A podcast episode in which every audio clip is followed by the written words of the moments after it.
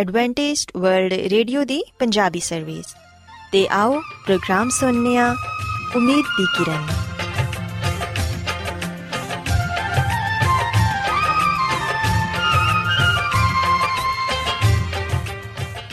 ਸਾਥਿਓ ਪ੍ਰੋਗਰਾਮ ਉਮੀਦ ਦੀ ਕਿਰਨ ਦੇ ਨਾਲ ਮੈਂ ਤੁਹਾਡੀ ਮੇਜ਼ਬਾਨ ਫਰਾਸਲੀਮ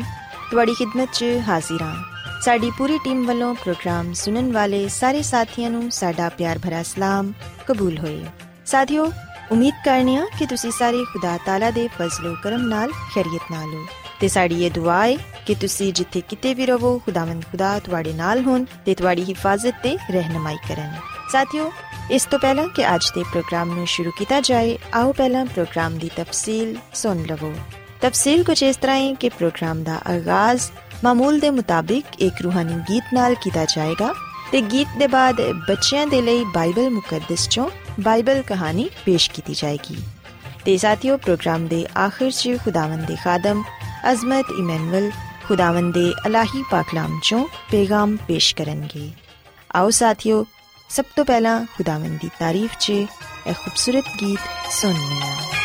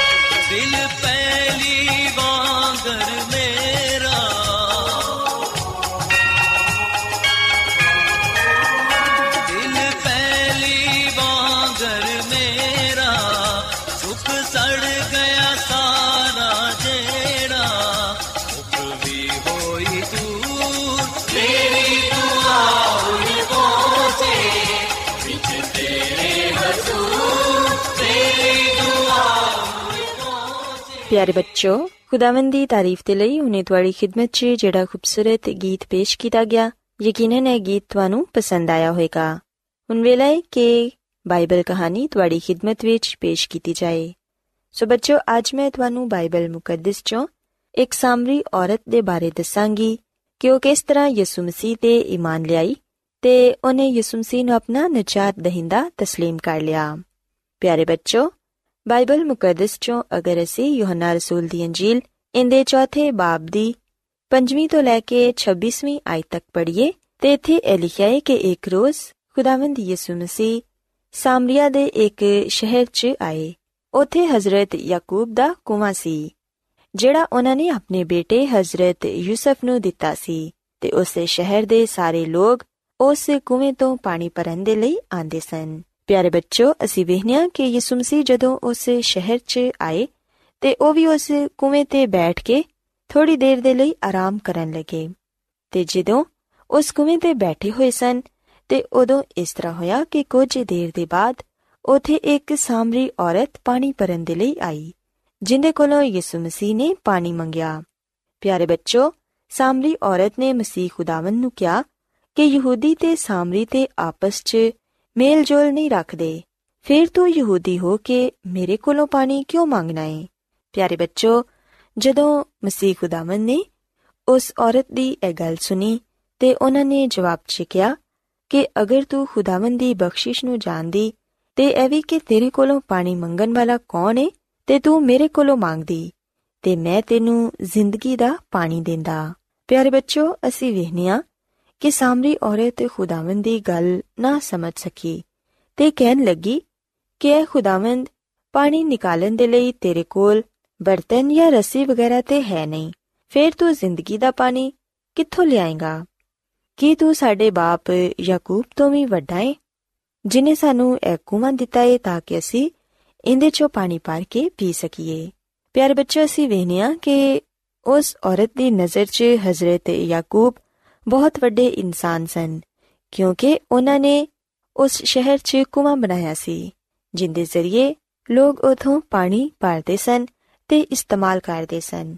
ਸੋ ਉਹ ਯਿਸੂ ਮਸੀਹ ਨੂੰ ਕਹਿਣ ਲੱਗੀ ਕਿ ਕੀ ਤੂੰ ਉਹਦੇ ਤੋਂ ਵੀ ਵੱਡਾ ਹੈ ਜਿਨੇ ਸਾਨੂੰ ਇਹ ਕੂਵਾਂ ਦਿੱਤਾ ਹੈ ਤਾਂ ਕਿ ਅਸੀਂ ਇਹਦੇ ਚੋਂ ਪਾਣੀ ਭਰ ਕੇ ਪੀ ਸਕੀਏ। ਤੇ ਬੱਚੋ, ਬਾਈਬਲ ਮੁਕੱਦਸ 'ਚ ਅਸੀਂ ਪੜ੍ਹਦੇ ਹਾਂ ਕਿ ਯਿਸੂ ਮਸੀਹ ਨੇ ਫਰਮਾਇਆ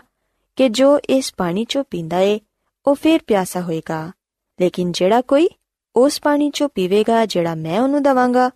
ਉਹ ਅਬਦ ਤੱਕ ਪਿਆਸਾ ਨਾ ਹੋਏਗਾ, ਬਲਕਿ ਉਹਦੇ 'ਚ ਹਮੇਸ਼ਾ ਦੀ ਜ਼ਿੰਦਗੀ ਦਾ ਚਸ਼ਮਾ ਜਾਰੀ ਰਹੇਗਾ। ਪਿਆਰੇ ਬੱਚੋ, ਉਦੋਂ ਉਸ ਔਰਤ ਨੇ ਕਿਹਾ ਕਿ ਇਹ ਖੁਦਾਵੰਦ ਉਹ ਪਾਣੀ ਮੈਨੂੰ ਵੀ ਦੇ ਦੇ, ਤਾਂ ਕਿ ਮੈਂ ਪਿਆਸੀ ਨਾ ਹੋਵਾਂ ਤੇ ਨਾ ਹੀ ਇੱਥੇ ਪਾਣੀ ਭਰਨ ਦੇ ਲਈ ਆਵਾਂ। ਯਿਸੂ ਮਸੀਹ ਨੇ ਕਿਹਾ ਕਿ ਠੀਕ ਏ, ਮਗਰ ਪਹਿਲੇ ਤੂੰ ਆਪਣੇ ਸ਼ੋਹਰ ਨੂੰ ਇੱਥੇ ਬੁਲਾ ਕੇ ਲਿਆ ਪਿਆਰੇ ਬੱਚੋ ਅਸੀਂ ਵੇਖਿਆ ਕਿ ਉਸ ਔਰਤ ਨੇ ਕਿਹਾ ਕਿ ਮੈਂ ਤੇ ਬੇਸ਼ੋਹਰ ਹਾਂ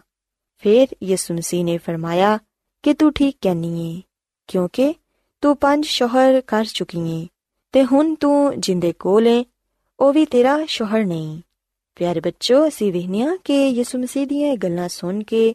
ਉਹ ਔਰਤ ਹੈਰਾਨ ਹੋ ਗਈ ਤੇ ਯਿਸੂ ਮਸੀਹ ਨੂੰ ਨਬੀ تسلیم ਕਰਨ ਲੱਗੀ ਸਾਮਰੀ ਔਰਤ ਨੇ ਖੁਦਾਵੰਦ ਯਿਸੂ ਮਸੀਹ ਨੂੰ ਕਿਹਾ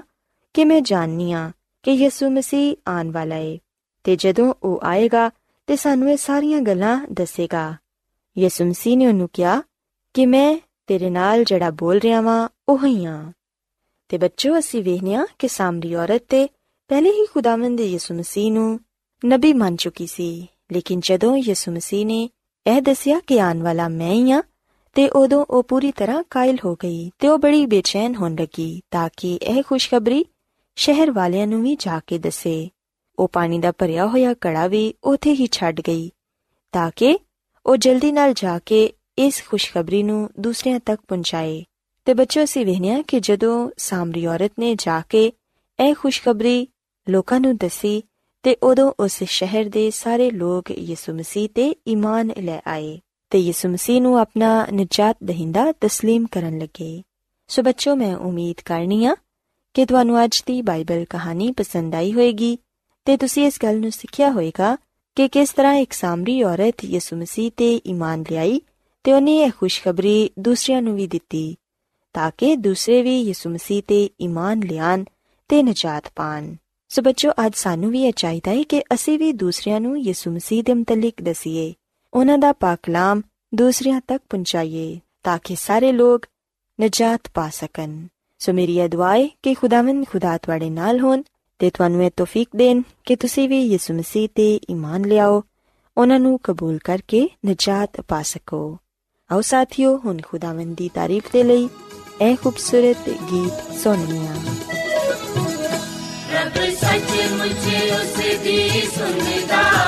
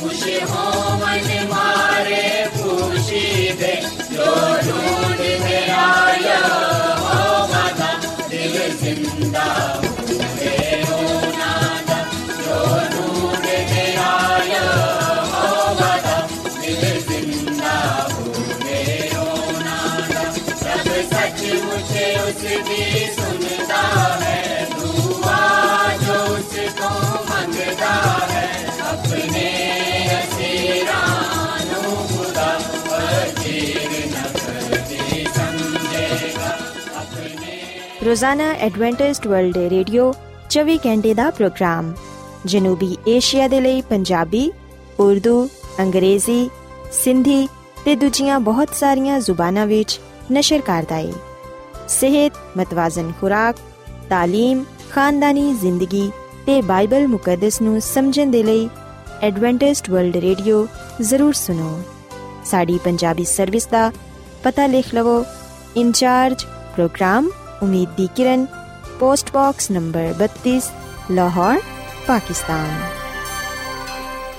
Adventist world radio ਵੱਲੋਂ ਪ੍ਰੋਗਰਾਮ ਉਮੀਦ ਦੀ ਕਿਰਨ ਨਿਸ਼ਰ ਕੀਤਾ ਜਾ ਰਿਹਾ ਹੈ ਹੁਣ ਵੇਲਾ ਹੈ ਕਿ ਅਸੀਂ ਖੁਦਾ ਦੇ ਪਾਕ ਕਲਾਮ ਚੋਂ ਪੈਗਾਮ ਸੁਣੀਏ ਤੇ ਅੱਜ ਤੁਹਾਡੇ ਲਈ ਪੈਗਾਮ ਖੁਦਾ ਦੇ ਖਾਦਮ ਅਜ਼ਮਤ ਇਮਨੁਅਲ ਪੇਸ਼ ਕਰਨਗੇ ਤੇ ਆਓ ਆਪਣੇ ਦਿਲਾਂ ਨੂੰ ਤਿਆਰ ਕਰੀਏ ਤੇ ਖੁਦਾ ਦੇ ਕਲਾਮ ਨੂੰ ਸੁਣੀਏ ਯਿਸੂ ਮਸੀਹ ਦੇ ਅਜ਼ਲੀ ਤੇ ਅਬਦੀ ਨਾਮ ਵਿੱਚ ਸਾਰੇ ਸਾਥੀਆਂ ਨੂੰ ਸਲਾਮ। ਸਾਥੀਓ, ਮੈਂ ਮਸੀਹ ਯਿਸੂ ਵਿੱਚ ਤੁਹਾਡਾ ਖਾਦਮ ਅਜ਼ਮਤ ਇਮਾਨੁਅਲ, ਬਾਈਬਲ ਮੁਕੱਦਸ ਦੇ ਨਾਲ ਤੁਹਾਡੀ ਖਿਦਮਤ ਵਿੱਚ ਹਾਜ਼ਰ ਹਾਂ ਤੇ ਸਾਥੀਓ, ਮੈਨੂੰ ਉਮੀਦ ਹੈ ਕਿ ਤੁਸੀਂ ਹੁਣ ਖੁਦਾਮ ਦੇ ਕਲਾਮ ਨੂੰ ਸੁਣਨ ਦੇ ਲਈ ਤਿਆਰ ਹੋ। ਸਾਥੀਓ, ਅੱਜ ਅਸੀਂ ਜਿਹੜੀ ਗੱਲ ਨੂੰ ਬਾਈਬਲ ਮੁਕੱਦਸ ਚੋਂ ਸਿੱਖਾਂਗੇ, ਉਹ ਹੈ ਬਪਤਿਸਮੇ ਦੇ ਬਾਅਦ ਦੀ ਜ਼ਿੰਦਗੀ। ਸਾਥੀਓ, ਕੀ ਕਦੀ ਤੁਸੀਂ ਇਸ ਗੱਲ ਨੂੰ ਸੋਚਿਆ ਹੈ? ਕਿ ਕਦੀ ਤੁਸੀਂ ਇਸ ਗੱਲ ਨੂੰ ਜਾਣਨ ਦੀ ਕੋਸ਼ਿਸ਼ ਕੀਤੀ ਹੈ ਕਿ ਬਪਤਿਸਮਾ ਪਾਣ ਦੇ ਬਾਅਦ ਦੀ ਜ਼ਿੰਦਗੀ ਕਿਵੇਂ ਦੀ ਹੁੰਦੀ ਹੈ ਜਦੋਂ ਕੋਈ ਸ਼ਖਸ ਬਪਤਿਸਮਾ ਪਾ ਲੈਂਦਾ ਹੈ, ਉਦੋਂ ਬਾਅਦ ਉਹਦੀ ਜ਼ਿੰਦਗੀ ਵਿੱਚ ਕਿਹੜੀਆਂ-ਕਿਹੜੀਆਂ ਤਬਦੀਲੀਆਂ ਰੂਨਮਾ ਹੁੰਦੀਆਂ ਨੇ ਤੇ ਬਪਤਿਸਮਾ ਰੂਹਾਨੀ ਤੌਰ ਨਾਲ ਸਾਨੂੰ ਕੀ ਗੱਲ ਸਿਖਾਉਂਦਾ ਹੈ? ਆਓ ਸਾਥੀਓ, ਇਹਨਾਂ ਗੱਲਾਂ ਨੂੰ ਜਾਣਨ ਦੇ ਲਈ ਅਸੀਂ ਬਾਈਬਲ ਮੁਕੱਦਸ ਚੋਂ ਆਪਣੇ ਲਈ ਰਹਿਨਮਾਈ ਹਾਸਲ ਕਰੀਏ। ਅਗਰ ਅਸੀਂ ਬਾਈਬਲ ਮੁਕੱਦਸ ਦੇ ਨਵੇਂ ਏਧਨਾਮੇ ਵਿੱਚ ਪਲੂਸ ਰਸੂਲ ਦਾ ਦੂਜਾ ਖੱਤ ਇਹਦੇ 5 ਬਾਬ ਦੀ 17ਵੀਂ ਤੇ 18ਵੀਂ ਅਧ ਪੜ੍ਹੀਏ ਤੇ ਇਥੇ ਆ ਲਿਖਿਆ ਹੋਇਆ ਹੈ ਕਿ ਇਸ ਲਈ ਕਿ ਅਗਰ ਕੋਈ ਮਸੀਹ ਵਿੱਚ ਏ ਤੇ ਉਹ ਨਵਾਂ ਮਖਲੂਕ ਏ ਪੁਰਾਣੀਆਂ ਸ਼ੈਵਾਂ ਜਾਂਦੀ ਰੀਆਂ ਵੇਖੋ ਉਹ ਨਵੀਆਂ ਹੋ ਗਈਆਂ ਤੇ ਸਾਰੀਆਂ ਸ਼ੈਵਾਂ ਖੁਦਾ ਦੀ ਤਰਫੋਂ ਨੇ ਜਿਨੇ ਮਸੀਹ ਦੇ ਵਸੀਲੇ ਤੋਂ ਆਪਣੇ ਨਾਲ ਸਾਡਾ ਮੇਲ ਮਲਾਪ ਕਰਾਇਆ ਤੇ ਮੇਲ ਮਲਾਪ ਦੀ ਖਿਦਮਤ ਸਾਡੇ سپرد ਕੀਤੀ ਸਾਥੀਓ, ਅਸੀਂ ਬਾਈਬਲ ਮੁਕੱਦਸ ਦੇ ਇਸ ਹਵਾਲੇ ਵਿੱਚ ਆਪਣੇ ਲਈ ਆ ਸਬਕ ਪਾਣੇ ਆ ਕਿ ਜਿਹੜਾ ਕੋਈ ਵੀ ਯਿਸੂ ਮਸੀਹ ਵਿੱਚ ਹੈ ਵੇ, ਉਹ ਨਵਾਂ ਮਖਲੂਕ ਹੈ ਸੋ ਇਹਦਾ ਮਤਲਬ ਹੈ ਕਿ ਜਦੋਂ ਅਸੀਂ ਯਿਸੂ ਮਸੀਹ ਨੂੰ ਕਬੂਲ ਕਰ ਲੈਨੇ ਆ ਜਦੋਂ ਅਸੀਂ ਬਪਤਿਸਮਾ ਲੈ ਲੈਨੇ ਆ ਬਪਤਿਸਮੇ ਦੇ ਬਾਅਦ ਅਸੀਂ ਯਿਸੂ ਮਸੀਹ ਵਿੱਚ ਸ਼ਾਮਿਲ ਹੋ ਜਾਣੇ ਆ ਤੇ ਯਿਸੂ ਮਸੀਹ ਵਿੱਚ ਸ਼ਾਮਿਲ ਹੋਣ ਦੀ ਵਜ੍ਹਾ ਤੋਂ ਅਸੀਂ ਨਵੀਂ ਮਖਲੂਕ ਬਣ ਜਾਣੇ ਆ ਜਿਵੇਂ ਕਿ ਅਸਾਂ ਬਾਈਬਲ ਮੁਕੱਦਸ ਵਿੱਚ ਇਹ ਗੱਲ ਪੜ੍ਹੀਏ ਕਿ ਅਗਰ ਕੋਈ ਮਸੀਹ ਵਿੱਚ ਹੈ ਤੇ ਉਹ ਨਵਾਂ ਮਖਲੂਕ ਹੈ ਪੁਰਾਣੀਆਂ ਸ਼ਾਮਾਂ ਜਾਂਦੀ ਰਹੀਆਂ, ਵੇਖੋ ਉਹ ਨਵੀਆਂ ਹੋ ਗਈਆਂ। ਸੋ ਪਾਲੂਸ ਰਸੂਲ ਇਸ ਗੱਲ ਦੀ ਵਜ਼ਾਹਤ ਕਰਦਾ ਹੈ ਕਿ ਜਿਹੜਾ ਕੋਈ ਯਿਸੂ ਮਸੀਹ ਨੂੰ ਕਬੂਲ ਕਰਦਾ ਹੈ, ਜਿਹੜਾ ਕੋਈ ਯਿਸੂ ਮਸੀਹ ਨੂੰ ਆਪਣਾ ਨਜਾਤ ਦੇਹਿੰਦਾ تسلیم ਕਰਦਾ ਹੈ, ਉਹ ਯਿਸੂ ਮਸੀਹ ਨੂੰ ਕਬੂਲ ਕਰਨ ਦੇ ਨਾਲ ਨਵਾਂ ਮਖਲੂਕ ਬਣ ਜਾਂਦਾ ਹੈ। ਯਾਨੀ ਕਿ ਉਸ ਸ਼ਖਸ ਨੂੰ ਨਵੀਂ ਜ਼ਿੰਦਗੀ ਮਿਲਦੀ ਹੈ ਤਾਂ ਕਿ ਉਸ ਜ਼ਿੰਦਗੀ ਵਿੱਚ ਚੱਲਦੇ ਹੋਇਆਂ ਮਸੀਹ ਦੇ ਜਲਾਲ ਨੂੰ ਜ਼ਾਹਿਰ ਕਰ ਸਕੇ। ਸਾਥੀਓ, ਅਸੀਂ ਮਤੀ ਦੀ ਅੰਜੀਲ ਦੇ 3 ਬਾਬ ਦੀ 15ਵੀਂ ਆਇਤ ਵਿੱਚ ਇਸ ਗੱਲ ਨੂੰ ਪੜ੍ਹਨੇ ਆ ਕਿ ਆਪਣੀ ਖਿਦਮਤ ਦੇ ਸ਼ੁਰੂ ਵਿੱਚ ਹੀ ਯਿਸੂ ਮਸੀਹ ਨੇ ਆਪਣਾ ਨਮੂਨਾ ਦੇ ਕੇ ਇਸ ਗੱਲ ਤੇ ਜ਼ੋਰ ਦਿੱਤਾ ਕਿ ਬਪਤਿਸਮਾ ਲੈਣਾ ਜ਼ਰੂਰੀ ਹੈ ਔਰ ਫਿਰ ਸਾਥੀਓ, ਅਸੀਂ ਯਹੋਨਾ ਦੀ ਅੰਜੀਲ ਦੇ 3 ਬਾਬ ਦੀ 22ਵੀਂ ਆਇਤ ਵਿੱਚ, ਇਹਦੇ 4 ਬਾਬ ਦੀ ਪਹਿਲੀ ਤੇ ਦੂਜੀ ਆਇਤ ਵਿੱਚ ਇਸ ਗੱਲ ਨੂੰ ਜਾਣਨ ਵਾਲੇ ਬਣਨੇ ਆ ਕਿ ਯਿਸੂ ਮਸੀਹ ਨੇ ਨਾ ਸਿਰਫ ਖੁਦ ਬਪਤਿਸਮਾ ਲਿਆ, ਬਲਕਿ ਉਹਨਾਂ ਨੇ ਸ਼ਾਗਿਰਦਾਂ ਨੂੰ ਵੀ ਇਸ ਗੱਲ ਦਾ ਹੁਕਮ ਦਿੱਤਾ ਕਿ ਉਹ ਇਹਦੇ ਤੇ ਅਮਲ ਕਰਨ। ਸੋ ਸ਼ਾਗਿਰਦਾਂ ਨੇ ਵੀ ਬਪਤਿਸਮਾ ਲਿਆ ਔਰ ਫਿਰ ਯਿਸੂ ਮਸੀਹ ਵੱਲੋਂ ਉਹਨਾਂ ਨੂੰ ਆ ਹੁਕਮ ਮਿਲਿਆ ਕਿ ਉਹ ਦੂਜਿਆਂ ਨੂੰ ਵੀ ਬਪਤਿਸਮਾ ਦੇਣ। ਸਾਥੀਓ, ਜਦੋਂ ਅਸੀਂ ਮੱਤੀ ਦੇ ਅੰਜੀਲ ਦੇ 28ਵੇਂ ਬਾਬ ਦੀ 19ਵੀਂ ਤੇ 20ਵੀਂ ਆਇਤ ਪੜ੍ਹਨੇ ਆ ਤੇ ਸਾਨੂੰ ਪਤਾ ਚੱਲਦਾ ਹੈ ਕਿ ਯਿਸੂ ਮਸੀਹ ਨੇ ਆਪਣੀ ਜ਼ਮੀਨੀ ਖਿਦਮਤ ਦੇ ਇਖਤਤਾਮ ਤੇ ਥੋੜੀ ਦੇਰ ਪਹਿਲੋਂ ਯਿਸੂ ਮਸੀਹ ਨੇ ਆਪਣੇ ਸ਼ਾਗਿਰਦਾਂ ਨੂੰ ਹੁਕਮ ਦਿੱਤਾ ਕਿ ਜਿੱਥੇ ਕਿਤੇ ਵੀ ਤੁਸੀਂ ਜਾਓ ਤੁਸੀਂ ਲੋਕਾਂ ਨੂੰ ਸ਼ਾਗਿਰਦ ਬਣਾਓ ਉਹਨਾਂ ਨੂੰ ਬਾਪ ਤੇ ਬੇਟੇ ਤੇ ਰੂਲ ਕੁਦਸ ਨਾਮ ਤੇ ਬਪਤਿਸਮਾ ਦਿਵੋ ਸੋ ਯਿਸੂ ਮਸੀਹ ਨੇ ਮਤੀ ਦੇ ਅੰਜੀਲ ਦੇ 28ਵੇਂ ਬਾਬ ਦੀ 19ਵੀਂ ਤੇ 20ਵੀਂ ਆਇਤ ਵਿੱਚ ਦੋ ਗੱਲਾਂ ਤੇ ਜ਼ਿਆਦਾ ਜ਼ੋਰ ਦਿੱਤਾ ਪਹਿਲੀ ਗੱਲ ਬਪਤਿਸਮਾ ਤੇ ਦੂਜੀ ਗੱਲ تعلیم ਦੇਣਾ ਦੂਸਰੇ ਲਫ਼ਜ਼ਾਂ ਵਿੱਚ ਸਾਥੀਓ ਯਿਸੂ ਮਸੀਹ ਨੇ ਆਪਣੇ ਸ਼ਾਗਿਰਦਾਂ ਨੂੰ ਇਸ ਗੱਲ ਦੀ ਹਦਾਇਤ ਕੀਤੀ ਕਿ ਉਹ ਲੋਕਾਂ ਨੂੰ ਉਹਦੇ ਕਦਮਾਂ ਵਿੱਚ ਲੈ ਕੇ ਆਣ ਲੋਕਾਂ ਦੀ ਨਜਾਤ ਦੇ ਲਈ ਕੰਮ ਕਰਨ ਉਹ ਲੋਕਾਂ ਦੀ ਮਦਦ ਕਰਨ ਤਾਂ ਕਿ ਉਹ ਖੁਦਾ ਨੂੰ ਚੁਣਨ ਉਹਨੂੰ ਆਪਣਾ ਨਜਾਤ ਦੇਹਿੰਦਾ تسلیم ਕਰਨ ਦਾ ਫੈਸਲਾ ਕਰਨ ਤਾਂ ਕਿ ਨਵੀਂ ਜ਼ਿੰਦਗੀ ਵਿੱਚ ਅਲਾਹੀ تعلیم ਨੂੰ ਪਾਉਂਦੇ ਹੋਇਆਂ ਖੁਦਾ ਦੀ ਕੁਰਬਤ ਨੂੰ ਪਾ ਸਕਣ ਸੋ ਸਾਥੀਓ ਬਾਈਬਲ ਮੁਕੱਦਸ ਵਿੱਚ ਇਸ ਗੱਲ ਤੇ ਜ਼ੋਰ ਦਿੱਤਾ ਗਿਆ ਹੈ ਕਿ ਹਰ ਇੱਕ ਇਨਸਾਨ ਦੇ ਲਈ ਬਪਤਿਸਮਾ ਲੈਣਾ ਜ਼ਰੂਰੀ ਹੈ ਤੇ ਆ ਖੁਦਾ ਦਾ ਹੁਕਮ ਹੈ ਤੇ ਉਹਦੀ تعلیم ਵੀ ਹੈ ਸਾਥੀਓ ਇਫਸੀਓ ਪੰਜ ਬਾਬ ਦੀ 31ਵੀਂ ਤੇ 32ਵੀਂ ਐਤ ਦੇ ਮੁਤਾਬਿਕ ਅਸੀਂ ਵਿਖਨੇ ਕਿ ਬਪਤਿਸਮੇ ਦਾ ਕਰੀਬ ਤਰੀਨ ਮੁਆਜ਼ਨਾ ਸ਼ਾਦੀ ਦੀ ਰਸਮ ਦੇ ਨਾਲ ਕੀਤਾ ਗਿਆ ਹੈ, ਕਿਉਂਕਿ ਦੋਵੇਂ ਤਕਰੀਬਨ ਇੱਕ ਹੀ ਵਰਗੇ ਨੇ। ਦੋਵਾਂ ਦੀ ਬੁਨਿਆਦ ਵਾਅਦੇ ਤੇ ਵੇ। ਇੱਕ ਤਰਫ ਇਮਾਨਦਾਰ ਖੁਦਾ ਦੇ ਨਾਲ ਵਾਅਦਾ ਕਰਦਾ ਹੈ ਤੇ ਦੂਜੀ ਤਰਫ ਅਸੀਂ ਵਿਖਨੇ ਕਿ ਮੀਆਂ ਬੀਵੀ ਇੱਕ ਦੂਜੇ ਨਾਲ ਵਾਅਦਾ ਕਰਦੇ ਨੇ। ਸੋ ਦੋਵੇਂ ਰਸਮਾਂ ਵਿੱਚ ਖੁਦਾ ਦੇ ਸਾਹਮਣੇ ਤੇ ਦੋਸਤਾਂ ਦੇ ਸਾਹਮਣੇ ਰੂਬਰੂ ਇਕਰਾਰ ਕੀਤਾ ਜਾਂਦਾ ਹੈ ਆ ਵਾਅਦਾ ਕੀਤਾ ਜਾਂਦਾ ਹੈ ਕਿ ਉਹ ਵਫਾਦਾਰ ਰਹਿਣਗੇ ਸੋ ਯਾਦ ਰੱਖੋ ਕਿ ਬਪਤਿਸਮੇ ਦਾ ਮੁਆਜ਼ਨਾ ਸ਼ਾਦੀ ਦੀ ਰਸਮ ਨਾਲ ਕੀਤਾ ਜਾ ਸਕਦਾ ਹੈ ਬਪਤਿਸਮਾ ਇੱਕ ਤਰ੍ਹਾਂ ਨਾਲ ਰੂਹਾਨੀ ਸ਼ਾਦੀ ਹੈ ਜਿਹਦੇ ਵਿੱਚ ਅਸੀਂ ਆਪਣੇ ਖੁਦਾਵੰਦ ਨੂੰ ਆਪਣਾ ਦੁੱਲਾ تسلیم ਕਰਨੇ ਆ ਆਪਣਾ ਆਕਾ ਆਪਣਾ ਮਾਲਿਕ ਕਬੂਲ ਕਰਨੇ ਆ ਤੇ ਉਹਦੇ ਨਾਲ ਇਸ ਗੱਲ ਦਾ ਵਾਅਦਾ ਕਰਨੇ ਆ ਕਿ ਅਸੀਂ ਉਹਦੇ ਨਾਲ ਹਰ ਤਰ੍ਹਾਂ ਦੇ ਹਾਲਾਤ ਵਿੱਚ ਵਫਾਦਾਰ ਰਵਾਂਗੇ ਸਾਡੀ ਜ਼ਿੰਦਗੀ ਉਹਦੀ ਜ਼ਿੰਦਗੀ ਹੈ ਅਸੀਂ ਹੁਣ ਉਹਦੇ ਲਈ ਹੀ ਜੀਵਾਂਗੇ ਤੇ ਉਹਦੇ ਲਈ ਹੀ ਮਰਾਂਗੇ ਸਾਥੀਓ ਬਪਤਿਸਮੇ ਵਿੱਚ ਜਿਹੜਾ ਪਹਿਲਾ ਵਾਅਦਾ ਆਂਦਾ ਹੈ, ਉਹ ਹੈ ਕਿ ਖੁਦਾ ਦੇ ਸਾਹਮਣੇ ਇਸ ਗੱਲ ਦਾ ਇਕਰਾਰ ਕਰਨਾ ਕਿ ਅਸੀਂ ਉਹਦੇ ਹਾਂ। ਤੇ ਸਾਥੀਓ, ਬਪਤਿਸਮਾ ਲੈ ਕੇ ਅਸੀਂ ਇਸ ਵਾਅਦੇ ਦਾ ਇਕਰਾਰ ਕਰਨੇ ਆ ਤੇ ਯਾਦ ਰੱਖੋ ਕਿ ਆ ਇਕਰਾਰ ਰਸਮੀ ਨਹੀਂ ਹੋਣਾ ਚਾਹੀਦਾ। ਅਗਰ ਸਾਡਾ ਬਪਤਿਸਮਾ ਜਾਂ ਇਕਰਾਰ ਰਸਮੀ ਹੈ ਜਾਂ ਵਖਾਵੇ ਦੇ ਲਈ ਹੈ ਤੇ ਫਿਰ ਇਸ ਤਰ੍ਹਾਂ ਸਾਨੂੰ ਅੰਦਰੂਨੀ ਰੂਹਾਨੀ ਤਬਦੀਲੀ ਹਾਸਲ ਨਹੀਂ ਹੋਏਗੀ। ਖੁਦਾ ਨੂੰ ਕਬੂਲ ਕਰਨ ਨਾਲ ਅਸੀਂ ਹਕੀਕੀ ਤਬਦੀਲੀ ਪਾਣੇ ਆ ਪਰ ਆ ਉਸੇ ਸ਼ਖਸ ਨੂੰ ਹਾਸਲ ਹੁੰਦੀ ਏ, ਜਿਹੜਾ ਸੱਚੇ ਦਿਲ ਦੇ ਨਾਲ ਖੁਦਾ ਨੂੰ ਕਬੂਲ ਕਰਦਾ ਹੈ। ਦਿਲ ਤੋਂ ਇਸ ਗੱਲ ਦਾ ਇਕਰਾਰ ਕਰਦਾ ਹੈ ਕਿ ਉਹ ਉਹਦੇ ਨਾਲ ਆਪਣੀ ਜ਼ਿੰਦਗੀ ਗੁਜ਼ਾਰੇਗਾ, ਉਹਦੇ ਤੇ ਈਮਾਨ ਤੇ ਭਰੋਸਾ ਰੱਖੇਗਾ। ਸਾਥੀਓ, ਅਸੀਂ ਵਿਖਨੇ ਕਿ ਜਦੋਂ ਇਸ ਦੁਨੀਆਂ ਵਿੱਚ ਕੋਈ ਵੀ ਸ਼ਾਦੀ ਹੁੰਦੀ ਏ, ਉਸ ਵੇਲੇ ਸ਼ੋਹਰ ਆਪਣੀ ਬੀਵੀ ਦੇ ਨਾਲ ਇਕਰਾਰ ਕਰਦਾ ਹੈ। ਸ਼ਾਦੀ ਦੇ ਵੇਲੇ ਉਹ ਇਸ ਗੱਲ ਦਾ ਵਾਅਦਾ ਕਰਦਾ ਹੈ ਕਿ ਮੈਂ ਪੂਰੀ ਜ਼ਿੰਦਗੀ ਤੇਰੇ ਨਾਲ ਰਵਾਂਗਾ। ਔਰ ਫਿਰ ਬੀਵੀ ਵੀ ਇਸ ਗੱਲ ਦਾ ਇਕਰਾਰ ਕਰਦੀ ਏ ਇਸ ਗੱਲ ਦਾ ਵਾਅਦਾ ਕਰਦੀ ਏ ਕਿ ਉਹ ਵੀ ਜ਼ਿੰਦਗੀ ਭਰ ਉਹਦੇ ਨਾਲ ਰਹੇਗੀ। ਸੋ ਸਾਥੀਓ, ਇਸ ਵਾਅਦੇ ਤੇ ਹੀ, ਇਸ ਇਕਰਾਰ ਤੇ ਹੀ ਉਹਨਾਂ ਦੀ ਪੂਰੀ ਜ਼ਿੰਦਗੀ ਹੁੰਦੀ ਏ। ਤੇ ਆਹੀ ਹਾਲ ਬਪਤਿਸਮੇ ਦੇ ਨਾਲ ਏ। ਬਪਤਿਸਮੇ ਦੇ ਵੇਲੇ ਵੀ ਜਦੋਂ ਅਸੀਂ ਖੁਦਾ ਦੇ ਨਾਲ ਇਸ ਗੱਲ ਦਾ ਵਾਅਦਾ ਕਰਨੇ ਆ, ਇਕਰਾਰ ਕਰਨੇ ਆ ਕਿ ਅਸੀਂ ਪੂਰੀ ਜ਼ਿੰਦਗੀ ਉਹਦੇ ਨਾਲ ਵਫਾਦਾਰ ਰਵਾਂਗੇ, ਉਸ ਵੇਲੇ ਖੁਦਾਵੰਦ ਵੀ ਸਾਡੇ ਨਾਲ ਵਾਅਦਾ ਕਰਦਾ ਹੈ ਕਿ ਮੈਂ ਹਮੇਸ਼ਾ ਅਬਦੁੱਲਾਬਾ ਤੁਹਾਡੇ ਨਾਲ ਰਵਾਂਗਾ। ਅਸੀਂ ਬਪਤਿਸਮੇ ਦੇ ਜ਼ਰੀਏ ਇਸ ਗੱਲ ਦਾ ਐਲਾਨੀਆ ਇਕਰਾਰ ਕਰਨੇ ਆ, ਇਸ ਗੱਲ ਦਾ ਵਾਅਦਾ ਕਰਨੇ ਆ ਕਿ ਅਸੀਂ ਖੁਦਾ ਤੇ ਈਮਾਨ ਰੱਖਾਂਗੇ, ਉਹਦੇ ਤੇ ਭਰੋਸਾ ਰੱਖਾਂਗੇ ਤੇ ਹਰ ਤਰ੍ਹਾਂ ਦੇ ਹਾਲਾਤ ਵਿੱਚ ਉਹਦੇ ਨਾਲ ਵਫਾਦਾਰ ਰਵਾਂਗੇ। ਸਾਡੀ ਜ਼ਿੰਦਗੀ ਉਹਦੀ ਜ਼ਿੰਦਗੀ ਹੈ ਤੇ ਉਹਦੀ ਮਰਜ਼ੀ ਪੂਰੀ ਕਰਨ ਵਿੱਚ ਹੀ ਸਾਡੀ ਖੁਸ਼ੀ ਹੈ ਸਾਥੀਓ, ਬਪਤਿਸਮੇ ਦੇ ਵੇਲੇ ਅਸੀਂ ਹਮੇਸ਼ਾ ਇਸ ਗੱਲ ਨੂੰ ਯਾਦ ਰੱਖੀਏ ਕਿ ਸਾਡੇ ਲਈ ਖੁਦਾ ਦਾ ਵਾਦਾ ਪਾਇਆ ਜਾਂਦਾ ਹੈ। ਜਿਸ ਤਰ੍ਹਾਂ ਯਿਸੂ ਮਸੀਹ ਨੇ ਬਿਆਨ ਕੀਤਾ ਮਤੀ ਦੀ ਇੰਜੀਲ ਦੇ 28ਵੇਂ ਬਾਬ ਦੀ 20 ਆਇਤ ਵਿੱਚ ਕਿ ਉਹਨਾਂ ਨੂੰ ਆ ਤਾਲੀਮ ਦਿਵੋ ਕਿ ਉਹ ਉਹਨਾਂ ਸਾਰੇ ਗੱਲਾਂ ਤੇ ਅਮਲ ਕਰਨ ਜਿਨ੍ਹਾਂ ਦਾ ਮੈਂ ਤੁਹਾਨੂੰ ਹੁਕਮ ਦੇਣਾ ਵਾਂ। ਤੇ ਵੇਖੋ, ਮੈਂ ਦੁਨੀਆ ਦੇ ਆਖਿਰ ਤੱਕ ਹਮੇਸ਼ਾ ਤੁਹਾਡੇ ਨਾਲ ਆ। ਸੋ ਆ ਵਾਦਾ ਇਸ ਗੱਲ ਨੂੰ ਜ਼ਾਹਿਰ ਕਰਦਾ ਹੈ ਕਿ ਖੁਦਾਵੰਦ ਸਾਡੇ ਨਾਲ ਹੈ ਉਹਦੇ ਵਾਅਦੇ ਸਾਡੇ ਨਾਲ ਨੇ ਤੇ ਬਪਤਿਸਮਾ ਲੈ ਕੇ ਅਸੀਂ ਉਹਦੇ ਵਾਅਦਿਆਂ ਵਿੱਚ ਸ਼ਾਮਿਲ ਹੋ ਜਾਣੇ ਆ। ਸਾਥੀਓ, ਜਦੋਂ ਅਸੀਂ ਬਪਤਿਸਮਾ ਲੈਨੇ ਆ, ਉਸ ਵੇਲੇ ਅਸੀਂ ਯਿਸੂ ਮਸੀਹ ਦੀ ਮੌਤ ਵਿੱਚ ਸ਼ਾਮਿਲ ਹੋ ਜਾਣੇ ਆ। ਅਸੀਂ ਵੇਖਨੇ ਕਿ ਬਪਤਿਸਮੇ ਦੇ ਵੇਲੇ ਅਸੀਂ ਪਾਣੀ ਦੇ ਅੰਦਰ ਜਾਣੇ ਆ ਔਰ ਫਿਰ ਪਾਣੀ ਤੋਂ ਬਾਹਰ ਆਨੇ ਆ ਸਾਥੀਓ ਜਿਵੇਂ ਹੀ ਅਸੀਂ ਪਾਣੀ ਵਿੱਚ ਗੋਤਾ ਲਾਣੇ ਆ ਯਿਸੂ ਮਸੀਹ ਸਾਡੇ ਮਾਜ਼ੀ ਦੇ ਗੁਨਾਹਾਂ ਨੂੰ ਦੂਰ ਕਰਨ ਦਾ ਵਾਅਦਾ ਕਰਦਾ ਹੈ ਤੇ ਪਾਲੂਸ ਰਸੂਲ ਰੋਮੀਓ ਦੇ ਖੱਤ ਦੇ 6 ਬਾਬ ਦੀ 3 ਅਧ ਵਿੱਚ ਅਗਰ ਲਿਖਦਾ ਹੈ ਕਿ ਤੁਸੀਂ ਯਿਸੂ ਮਸੀਹ ਦੀ ਮੌਤ ਵਿੱਚ ਸ਼ਾਮਿਲ ਹੋਣ ਦਾ ਬਪਤਿਸਮਾ ਲਿਆ ਹੈ ਸੋ ਸਾਥੀਓ ਜਦੋਂ ਅਸੀਂ ਪਾਣੀ ਦੇ ਅੰਦਰ ਜਾਂਦੇ ਆ ਜਦੋਂ ਅਸੀਂ ਪਾਣੀ ਵਿੱਚ ਗੋਤਾ ਲਾਣੇ ਆ ਉਸ ਵੇਲੇ ਯਿਸੂ ਮਸੀਹ ਸਾਡੇ ਮਾਜ਼ੀ ਦੇ ਗੁਨਾਹਾਂ ਨੂੰ ਦੂਰ ਕਰ ਦਿੰਦਾ ਹੈ ਤੇ ਉਹਦਾ ਵਾਅਦਾ ਹੈ। ਤੇ ਸਾਥੀਓ, ਸਾਡੀ ਮਾਜ਼ੀ ਦੀ ਗੁਨਾਹ ਭਰੀ ਜ਼ਿੰਦਗੀ ਪਾਣੀ ਵਿੱਚ ਉਸ ਵੇਲੇ ਦਫਨ ਹੋ ਜਾਂਦੀ ਹੈ ਜਦੋਂ ਅਸੀਂ ਪਾਣੀ ਵਿੱਚ ਉਤਰਨੇ ਆ, ਜਦੋਂ ਅਸੀਂ ਪਾਣੀ ਵਿੱਚ ਗੋਤਾ ਲੈਨੇ ਆ। ਸਾਡੀ ਮਾਜ਼ੀ ਦੀ ਗੁਨਾਹ ਭਰੀ ਜ਼ਿੰਦਗੀ ਪਾਣੀ ਵਿੱਚ ਉਸੇ ਤਰ੍ਹਾਂ ਹੀ ਦਫਨ ਹੁੰਦੀ ਹੈ ਜਿਵੇਂ ਮੁਰਦਾ ਜ਼ਮੀਨ ਵਿੱਚ ਦਫਨ ਹੋ ਜਾਂਦਾ ਹੈ। ਸੋ ਆ ਅਮਲ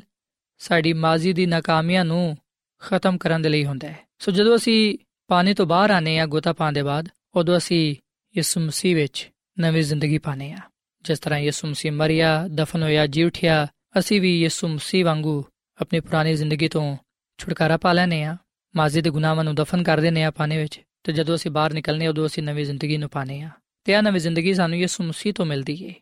ਸੋ ਅਸੀਂ ਹਮੇਸ਼ਾ ਇਸ ਗੱਲ ਨੂੰ ਯਾਦ ਰੱਖੀਏ ਕਿ ਬਪਤਿਸਮਾ ਪਾਣ ਦੇ ਬਾਅਦ ਖੁਦਾਵੰਦ ਸਾਨੂੰ ਛੱਡ ਨਹੀਂ ਦਿੰਦਾ, ਕਿਉਂਕਿ ਜਿਸ ਤਰ੍ਹਾਂ ਅਸੀਂ ਉਹਦੇ ਨਾਲ ਵਫਾਦਾਰ ਰਹਨੇ ਆ, ਜਿਸ ਤਰ੍ਹਾਂ ਅਸੀਂ ਆਪਣੀ ਜ਼ਿੰਦਗੀ ਉਹਦੇ ਲਈ ਗੁਜ਼ਾਰਨੇ ਆ, ਉਸੇ ਤਰ੍ਹਾਂ ਉਹ ਵੀ ਸਾਡੇ ਨਾਲ ਰਹਿੰਦਾ ਹੈ। ਤੇ ਸਾਨੂੰ ਬਰਕਤ ਤੇ ਬਰਕਤ ਦਿੰਦਾ ਹੈ। ਸਾਥੀਓ, ਬਪਤਿਸਮਾ ਪਾਣ ਦੇ ਬਾਅਦ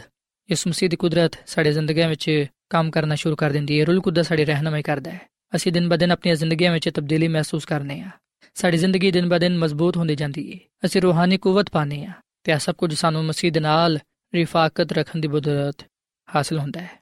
ਸੋ ਸਾਥੀਓ ਸਾਂ ਦਿਨ ਬਦਨ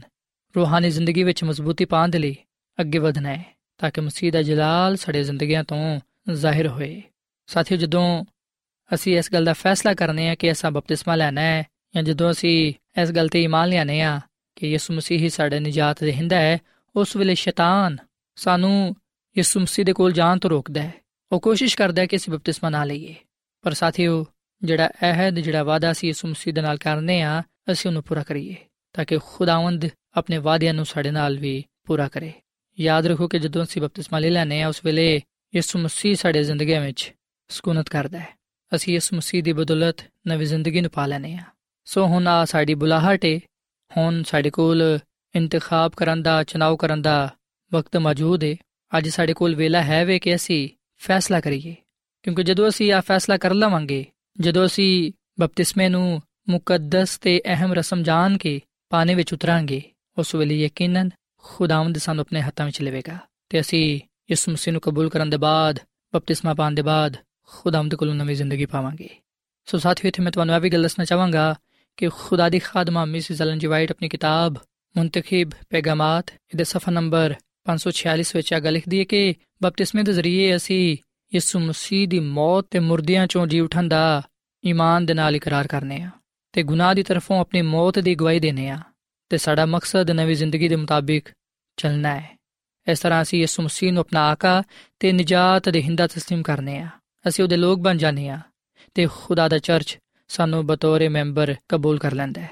ਬਪਤਿਸਮਾ ਯਿਸੂ ਮਸੀਹ ਦੇ ਨਾਲ ਸਾਡੇ ਇਤਿਹਾਦ ਦੀ ਅਲਾਮਤ ਹੈ ਆ ਗੁਨਾਹਾਂ ਦੀ ਮਾਫੀ ਹੈ, ਅਸੀਂ ਰੂਲ ਕੁਦਸ ਨਾਮ ਵਿੱਚ ਪਾਣੇ ਆ ਯਿਸੂ ਮਸੀਹ ਵਿੱਚ ਸਾਡੇ ਈਮਾਨ ਦੀ ਤਸਦੀਕ ਤੇ ਗੁਨਾਹਾਂ ਤੋਂ ਤੋਬਾ ਦਾ ਸਬੂਤ ਹੈ ਤੇ ਦੁਬਾਦ ਅਲਾਹੀ ਸਹੀਫਿਆਂ ਵਿੱਚ ਪਾਈ ਜਾਣ ਵਾਲੀ ਹਦਾਇਤ ਤੇ ਉਹਦੀ ਤਾਲੀਮਾਤ ਨੂੰ ਕਬੂਲ ਕੀਤਾ ਜਾਣਾ ਚਾਹੀਦਾ ਹੈ। ਸੋ ਸਾਥੀਓ ਅਗਰ ਤੁਸੀਂ ਅੱਜ ਇਸ ਗੱਲ ਦਾ ਫੈਸਲਾ ਕਰਦੇ ਹੋ ਕਿ ਯਿਸੂ ਮਸੀਹ ਹੀ ਤੁਹਾਡਾ ਆਕਾ ਹੈ, ਨਜਾਤ ਦੇਹਿੰਦਾ ਹੈ, ਅਗਰ ਤੁਸੀਂ ਖੁਦਾ ਦੇ ਬੇਟੇ ਤੇ ਬੇਟੀਆਂ ਠਹਿਰਨਾ ਚਾਹੁੰਦੇ ਹੋ, ਉਹਦੇ ਖਾਨਦਾਨ ਵਿੱਚ ਸ਼ਾਮਿਲ ਹੋਣਾ ਚਾਹੁੰਦੇ ਹੋ, ਅਗਰ ਤੁਸੀਂ ਗੁਨਾਹਾਂ ਤੋਂ ਮਾਫੀ ਪਾਣਾ ਚਾਹੁੰਦੇ ਹੋ ਰੂਲ ਕੁਦਸ ਇਨਾਮ ਵਿੱਚ ਪਾਣਾ ਚਾਹੁੰਦੇ ਹੋ, ਤੇ ਫਿਰ ਤੁਸੀਂ ਬਪਤਿਸਮਾ ਲਵੋ, ਕਿਉਂਕਿ ਇਹਦਾ ਹੁਕਮ ਸਾਨੂੰ ਯਿਸੂ ਮਸੀਹ ਵੱਲੋਂ ਮਿਲਿਆ ਹੈ। ਯਿਸੂ ਮਸੀਹ ਦਾ ਫਰਮਾਨ ਹੈ, ਯਹੋਨਾ ਦੇ ਅੰਜੀਲ ਦੇ 3 ਬਾਬ ਦੀ 5ਵੀਂ ਆਇਤ ਵਿੱਚ ਲਿਖਿਆ ਕਿ ਯਿਸੂ ਮਸੀਹ ਨੇ ਜਵਾਬ ਦਿੱਤਾ ਕਿ ਮੈਂ ਤੈਨੂੰ ਸੱਚ ਕਹਿਣਾ ਵਾਂ ਕਿ ਜਦੋਂ ਤੱਕ ਕੋਈ ਆਦਮੀ ਪਾਣੀ ਤੇ ਰੂਹ ਤੋਂ ਪੈਦਾ ਨਾ ਹੋਏ ਉਹ ਖੁਦਾ ਦੀ ਬਾਦਸ਼ਾਹੀ ਵਿੱਚ ਦਾਖਲ ਨਹੀਂ ਹੋ ਸਕਦਾ